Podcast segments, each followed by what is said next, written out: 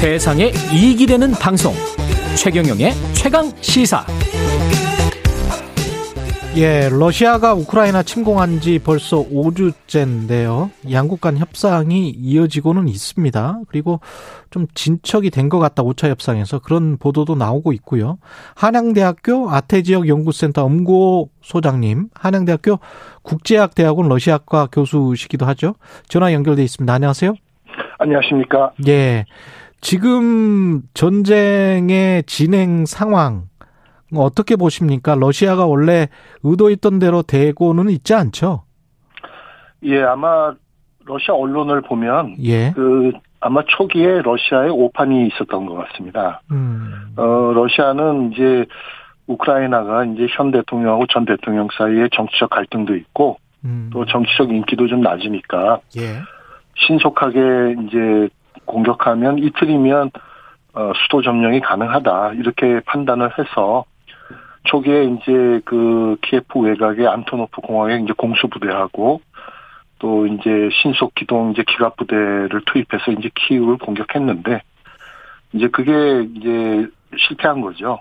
예. 그 이후에도 이제 여러 가지 문제점을 보였는데 기술적으로 전략적으로 예. 이제 군수 지원이나 이런 이제 조직 관리에 굉장히 큰 실패를 보였고요. 음. 또 사이버 공격 실패로 기대 이하로 공급력이 활용이 됐고 특히 어, 썼던 이스칸더르 미사일이나 순항 미사일 이런 이제 무기들이 제대로 이제 성과를 못 냈기 때문에 음. 지금 굉장히 저급의 집속탄이나 백린탄까지 사용하는 그런 어려움에 이제 봉착을 어, 하고 있었던 것 같습니다. 근데 러시아가 지금 뭐 협상이 진행되면서 일부 군대를 철수한다 그렇게 이야기를 했고 서방 진영에서는 좀 두고 보자 아직은 못 믿겠다 그런 분위기인데 어떻게 보십니까? 이게 어떤 출익이다 음. 기만연술이다 이렇게 보십니까? 어떻게 보세요? 예, 이제 뭐 서방에서는 이제 이제 믿지 않는 분위기가 있는데요. 이제 음. 그 이유는 첫째는 아마 지금 이제 키예 키우 전쟁이 교착 상태에 있으니까 그 전투력을 전략적 이익이 큰 동쪽의 도네스크나 루안스크로 좀 음. 이동하려고 하는 거다. 예. 뭐 그런 이제 견해를 갖고 있는 것 같고요. 또 이제 지금 말씀하신 협상이 한참 진행 중이니까 예. 그런 유리한 이제 협상력을 갖기 위해서 어 조금 이제 어, 전략적 이 지역에 더 이제 투입을 하고 키우는 조금 어 이제 협상의 분위기를 위해서 풀어주고 하는 그런 어 양면 작전을 좀 쓰는 것 같다고 좀 생각을 하고 있습니다. 지금 저 러시아 쪽 주장은 돈바스 지역을 해방시키겠다 뭐 이렇게 지금 주장을 하고 있잖아요. 예. 그거는 어떻게 보면 이제 한국처럼 한반도처럼 그쪽은 러시아 정부 꼭두가시 정부로 만들어서 어떤 분단시켜버리는 그런 거를 지금 생각을 하고 있는 건가요? 러시아가?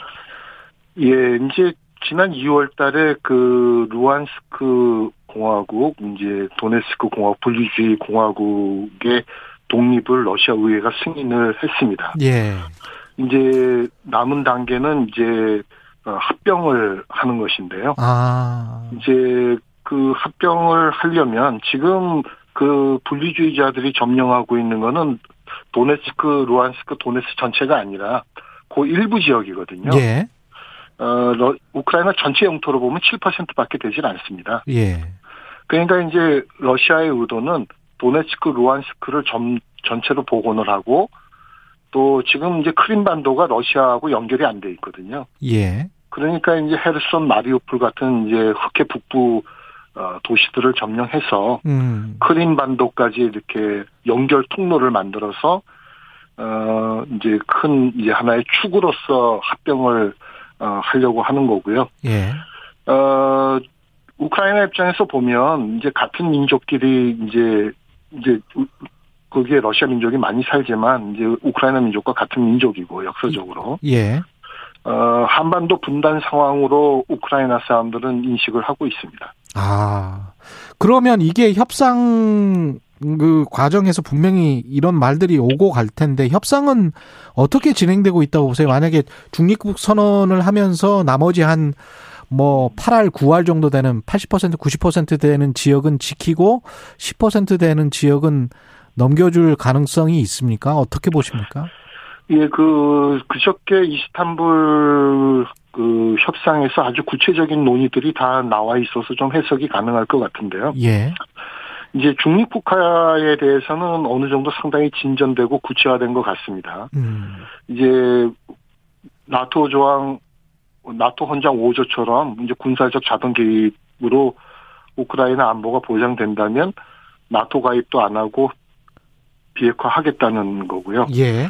다만 그 잠정 합의에 보면 이번 합의에 크림반도와 돈바스는 논의 논외로 한다는 조항이 있습니다. 어. 이제 결국은 어 러시아 입장에서는 어차피 비핵화나 중립 국가는 예. 100% 보장하는 방법이 없기 때문에 예. 어차피 이 일을 달수 없습니다. 이제 음, 그거는 아마 그대로 어, 합의가 갈 가능성이 있는데 이번에 우크라이나 쪽에서 크림반도도 15년 기한으로 재협상하자 이런 어, 주장을 하고 있고 아. 또 돈바스 지역에 대해서도 어 일부 뭐 젤렌스키 대통령이 러시아 언론과의 인터뷰에서 일부 조금 뭐 해결의 의지도 보였다는 보도도 있지만 영토 문제이기 때문에 이제 크게 양보하기는 어려운 거거든요. 예. 그러니까 아까 말씀드린 대로 러시아는 더 확대해서 점령하려고 하고 음. 어 우크라이나는 그걸 하여튼 최대한도로 축소를 하려고 하는 입장이니까 예. 결국 협상의 최대 걸림돌은 돈바스 문제가 될 것 같습니다. 그러면 우크라이나가 지금 협상을 하면서 우크라이나의 주권국으로서 완전히 협상의 주도권을 갖고 있는 건가요? 아니면은 군사 물자랄지 이런 거를 대주는 나토 쪽이나 미국 쪽의 영향력이 어느 정도 있는 겁니까? 지금 이제 미국이나 나토의 후방 지원은 이제 상당히 이제 이루어지고 있고요. 예. 또 그걸 바탕으로 우크라이나가 이제 기대 이상의 항전을 성공적으로 수행하는 측면이 있는 건 맞습니다. 예. 그런데 지금 이제 실제 그 주요 세 도시 이제 키우, 하르키우 또 이제 마리우폴 전쟁 이제 상황을 보면 지금 우크라이나의 민간인 피해가 지금 어 굉장히 늘어나고 있거든요. 예. 그러니까 이제 우크라이나도 이제 사실은 어, 계속 항전하기에는 거의 한계에 봉착해 있는 것 같습니다. 그렇군요. 이제 러시아도 어려움을 겪고 있으니까 거꾸로 얘기하면 어느 정도 또 협상의 가능성도 조금 생겨나고 있다 그렇게 보입니다. 그렇군요. 결국은 전쟁이라는 게 서로 간에 더 이상 전쟁을 할 수 없을 만큼 지치게 된 다음에 뭐 합의를 한다고 그러더니 아유, 좀 안타깝네요. 근데 네. 이, 이 다음 이제 전쟁이 어떻게 끝나서 휴전이 되고 그 다음에 미국과 러시아, 중국 간의 신냉전이 계속 이어질 가능성에 관해서 우려하잖아요. 마지막으로 네. 어떻게 생각하시는지 좀. 예, 그 이번 전쟁이 이제 글로벌 헤지모니를 미국이 과연 계속 유지할 수 있을까에 관한 이제 본질적인 문제를 제기하고 있는 것 같습니다. 예. 이제 지금 말씀하신 이제 신냉전의 이제 지속도는 구조와 여부는 이제 제일 중요한 거는 중국과 러시아가 이제 어느 정도 밀착하느냐에 음, 달려 있을 것 같습니다. 이제 어좀 나쁜 시나리오로 보면 이제 중국의 경제력과 러시아 군사력이 결합돼서 이제 미국과 대결하고 여기에 이제 북한이나 이란 핵 문제가 어, 복잡하게 기계 결합하면서 이제 소위 예. 말하는 이제 수정주의 세력계 미국의 어 이제 본격화된 신냉전이 지속될 가능성도 이제 상당히 있어 보이고요. 그러네. 또 예. 이번에 또 재미있는 측면 뭐 이제 저희가 봐야 될 예. 측면은 시간이 다 되세요? 교수님. 예, 예, 예. 다음번에 연결하시죠. 한양대학교 아태 지역 연구센터 엄고 교수님이었습니다.